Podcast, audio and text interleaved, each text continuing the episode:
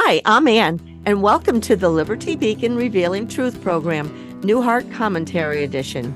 Now let's join our broadcast to get lifted up in liberty.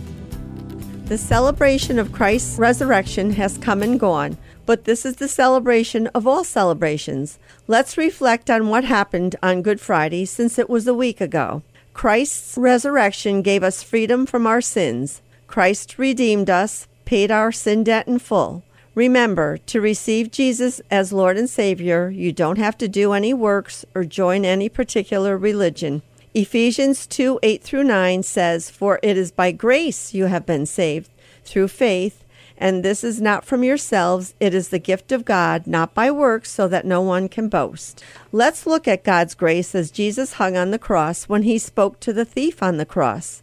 One thief insulted Christ, but the other thief rebuked him. In Luke 23 through 43, the thief said, Don't you fear God since you are under the same sentence? We are punished justly, for we are getting what our deeds deserve. But this man has done nothing wrong. Then he said, Jesus, remember me when you come into your kingdom. Jesus answered him, Truly I say to you, today you will be with me in paradise. This is evidence this thief had a changed heart when he said to the other thief, don't you fear God? Psalm 111:10 says, "The fear of the Lord is the beginning of wisdom." This thief now had a clear vision. He wanted salvation from divine punishment. This is God's grace on the cross, the light of Jesus shining in the midst of darkness. Next, the thief said in verse 41, "We're receiving what we deserve for our deeds." He is admitting his lawlessness, his unworthiness, a sign of repentance. He's confessing his guilt. He needs mercy. He needs God's grace. In verse 42, the thief begins by saying, Jesus. Jesus means Jehovah saves. He's acknowledging he needs Jesus, his Savior. He's in need of forgiveness. Just moments earlier, as Jesus hung on the cross, Jesus said in Luke 23:34, "Father, forgive them, for they know not what they're doing." The thief heard Jesus, he knew he needed forgiveness. It became clear Jesus is the promised king. More of God's grace on the cross.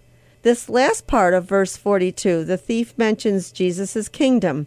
He understands Jesus is going to die and rise again, and he is going to come in his kingdom, and he wants to belong to his kingdom as one of his saints. More of God's grace on the cross. Finally, in verse 43, Jesus emphasizes the truth of his promise by saying, Truly. Then Jesus said, Today you will be with me, not tomorrow, not next week, not only if you do certain deeds. Today you will be with me in paradise. Now that's God's grace on the cross. Have you confessed Jesus as your Savior? Confessed your sins? Repented of your sins? The thief on the cross did in his dying hours. Don't wait. Do it today.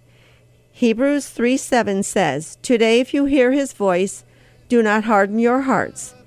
Being saved by God's grace will lift you up in liberty. Thank you for listening. To help support and spread the word about how the Bible applies to every aspect of life, including civics, hit the subscribe or follow button.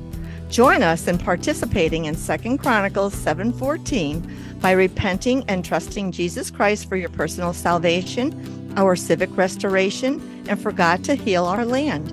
Visit us on the web at libertycfchurch.org. Mail us at P.O. Box 235, Latham, New York 12110.